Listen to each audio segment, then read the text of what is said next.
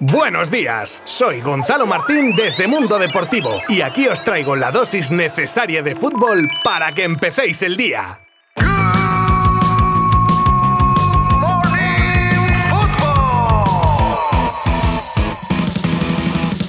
Ya es lunes y eso significa que ya estamos de vuelta con este nuevo episodio de Good Morning Football, 4 de abril. Bienvenidos. Muchas cosas han ocurrido a lo largo de este fin de semana que os comentaré los próximos minutos, comenzando con el repaso de los partidos disputados ayer domingo. Escucharemos a protagonistas de la victoria del Barça contra el Sevilla como destacado, pero tendremos más cosas, la votación a favor del acuerdo Spotify con el Barça, movimientos en las negociaciones de renovación de Araujo y ojo, La nueva treta que pretende el PSG para retener a Mbappé, la polémica del Celta Real Madrid y los penaltis que deja a los blancos como el equipo con más penas máximas a favor de toda la liga, la oficialización de que el Barça Wolfsburgo femenino será el 22 de abril en el Camp Nou, el incendio que provocó Mateu Laoz al Mallorca y muchas más cosas en este interesante inicio de semana. Os habla Gonzalo Martín desde Mundo Deportivo y vamos ya en 3, 2, 1. Venga, resultados de la jornada de liga de este fin de semana. Jornada que cierran hoy mismo, por cierto, Real Sociedad y Español. Y han sido los siguientes. Del sábado, Getafe 1, Mallorca 0, Levante 2, Villarreal 0, Celta 1, Real Madrid 2 y Atlético de Madrid 4, Alavés 1. Y de ayer domingo, Athletic 2, Elche 1, Betis 4, Osasuna 1, Granada 2, Rayo 2, Valencia 0, Cádiz 0 y el partidazo, Barcelona 1, Sevilla 0, lo que asciende al equipo de Xavi a la segunda posición del campeonato.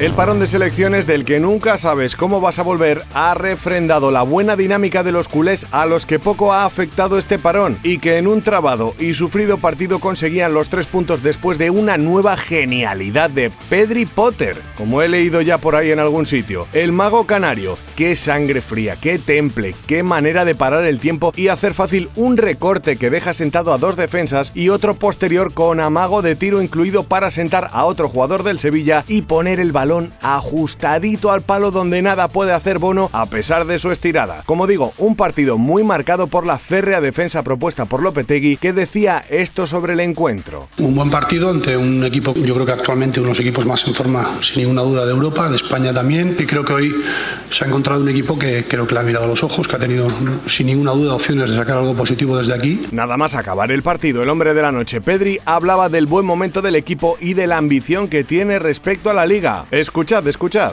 Bueno, es un momento que, que nos están saliendo las cosas, que, que hemos mejorado mucho, sobre todo en, en la presión y, y, teniendo el balón, creo que, que hemos mejorado muchísimo y, y, se nota dentro del campo. Creo que, que, los fichajes que han venido nos han dado muchísima pólvora y, y nada, muy contento por, porque vamos segundos y vamos a por más. La verdad que, que me está tocando vivir unas cosas inolvidables y bueno, ya estamos segundos y vamos a por el primer puesto. Más sonidos para acabar. Nos pasamos ahora con Xavi Hernández en rueda de prensa que, primero, elogia al Sevilla y reconoce la importancia de la victoria que califica de victoria de 6 puntos. Hoy ganamos a un super equipo. Para mí el Sevilla merece todos los elogios, sobre todo en, en, el tema defensivo. Luego tienen una muy buena salida de balón. Para mí es un rival de Champions, ¿no? De los que vosotros decís grandes, pues hoy hemos ganado a otro, a otro grande. Es una victoria de, de seis puntos. Es una victoria que nos refuerza muchísimo, pero yo creo que el equipo ha, ha sido mejor que, que, el Sevilla hoy. Da, mucho, da mucha moral y da mucha confianza para, para lo que queda, ¿no? Un Xavi que tenía de nuevo buenas palabras sobre Pedri y su nueva faceta goleadora. Personalmente le animo mucho a que, a que tire, porque además tiene buen tiro, pero le pasa que es un pasador y siempre tiene en mente el, el pase, ¿no? El último pase, el, el, pase decisivo. Pero hay momentos que, que, igual no se da cuenta, pero hay que, hay que tirar, hay que probar. Y hoy hace un golazo tremendo, ¿no? Yo cuando digo que es un jugador superlativo, hay muy pocos como, como él. Y para terminar, el de Tarrasa, que era preguntado por la metamorfosis del equipo desde que llegó y comenta que el secreto es el trabajo y la defensa. Todo esto decía Xavi. Hay trabajo, que hay sacrificio, que hay esfuerzo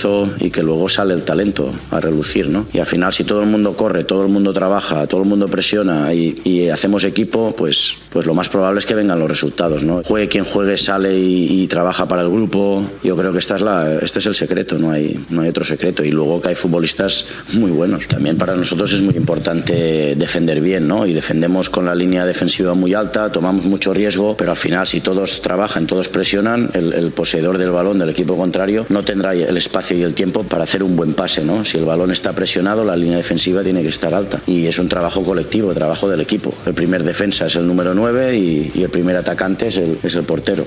Mañana repasaremos ya con la jornada completa cómo queda la clasificación y para los más impacientes, ya sabéis que tanto la tabla clasificatoria como más detalles de todos los partidos los tenéis en www.mundodeportivo.com. Solo faltaba la aprobación en Junta con la correspondiente votación para dar luz verde al acuerdo de patrocinio entre el Fútbol Club Barcelona y Spotify, y así se ha confirmado tras el apoyo del 89% de los votos. Las cifras del acuerdo conllevarían por el patrocinio en el pecho de los equipos masculino y femenino hasta 2026 240 millones, por la ropa de entrenamiento hasta 2025 15 millones. En cuanto al nombre del estadio, el futuro Spotify Camp Nou dejaría 5 millones anuales durante las obras del estadio y una vez acaben esa cifra aumentaría hasta los 20 millones por temporada durante las 8 siguientes. Un acuerdo total entre estas cifras y otras variables de 435 millones, algo que explicaba claramente la felicidad que emanaba el presidente Laporta al término de la votación. E hilando con el final de esta votación, un Laporta que aprovechaba a anunciar que el partido entre Barça y Wolfsburgo femenino de Champions se jugará finalmente el viernes 22 de abril y lo hará en el Camp Nou. La fecha inicial era el sábado 23, pero el equipo masculino juega en casa ese domingo y se pidió adelantar el partido para así fomentar una mayor afluencia de público. Fuentes cercanas a Ronald Araujo y a Usman Dembélé aseguran que se prevén nuevos contactos entre esta semana y la que viene con la renovación de ambos en el horizonte. Un Ronald Araujo que ha dejado bien claro a sus representantes que intenten buscar una vía de acuerdo para seguir vistiendo de azulgrana. Por parte del francés, Musa Sissoko, su agente, retomaría el contacto con el club y el jugador siempre partiendo de la última oferta presentada por el Barça, intentando poder llegar a un acuerdo que satisfaga a ambas partes, ya que Sissoko ha dejado siempre claro que Dembélé no renovaría a cualquier precio, pero las ganas de Usman de continuar podrían bajar esas pretensiones. Por si no era suficiente una subida de salario, la renuncia a derechos de imagen y una promesa de un proyecto ganador, ahora según el equipo, el PSG ha querido demostrar a Mbappé que será la pieza clave del proyecto parisino en forma de entrega del brazalete de capitán en detrimento de Marquinhos, que no se ha pronunciado al respecto, pero se dice que asumiría sin poner pegas. Un PSG que sigue llenando la mochila de promesas del delantero francés, que como ya sabemos no se ha pronunciado aún sobre su futuro. 10 penaltis a favor del Real Madrid esta temporada le convierten en el equipo más beneficiado en este sentido, algo que han logrado después del partido contra el Celta donde les pitaron un hat-trick de penas máximas, algo que ha suscitado mucha polémica como demostraba por ejemplo Iago Aspas con una buena rajada sobre el árbitro al que se refiere por su nombre de pila para decir que solo le faltaba pitar otro penalti para tirarlo el propio colegiado. Creo que los dos primeros han sido penaltitos, pero han sido, pero bueno, el último para mí desde mi punto de vista no ha sido. Solo ha faltado pitar ahí uno, el último para tirarlo Pablo, si no se hubiera ido eh, hat-trick de, de Benzema que parecía que era lo que quería y lo que buscaba. Mientras la grada de Balaídos cantaba el famoso Así, así gana el Madrid. Sea o no así la cosa, los números no mienten. También partido calentito en lo arbitral en Getafe, donde el Mallorca se ha visto tan perjudicado que hasta se dice que tiene pensado presentar una queja formal por la actuación de Mateu Laoz, que según los bermellones perjudicó claramente sus intereses con un penalti que les pitaron donde alegan que su jugador tenía las manos pegadas al cuerpo y en la que incluirán las palabras de Mateu al delantero azulón Enes Unal, al que tras perdonarle la expulsión parece que las cámaras de Movistar Plus captaron como Mateu le decía me debes una, me debes una, algo que habría colmado el vaso del equipo mallorquín. Hace ya tiempo que no teníamos una de vuestras secciones favoritas, así que vamos con un nuevo Lo que pudo ser y no fue.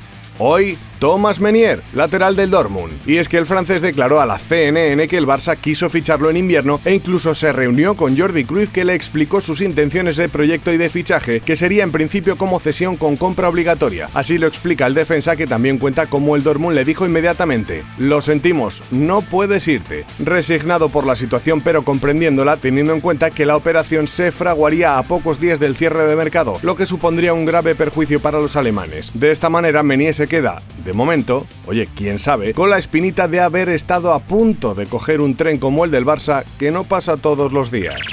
Y cerramos con más consecuencias del histórico partido Barça-Madrid femenino del otro día, y es que parece que ha nacido, o más bien ha explotado, porque ya existía, la Alexia Manía. Como digo, no es nada nuevo la fama y el reconocimiento deportivo que ha conseguido Alexia Putellas esta temporada, pero el día del famoso encuentro se dio un hecho significativo, como que se vendieron el doble de camisetas de la capitana azulgrana que de cualquier otro jugador del equipo masculino. Una locura que no sabemos dónde puede llegar y que no parece tener techo. Show.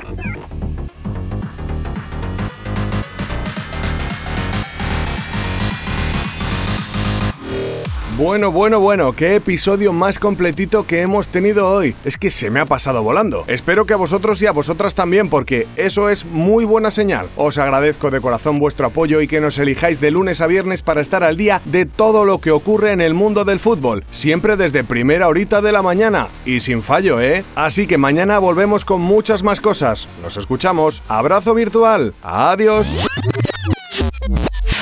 Mundo Deportivo te ha ofrecido Good Morning Football, la dosis necesaria de fútbol para comenzar el día.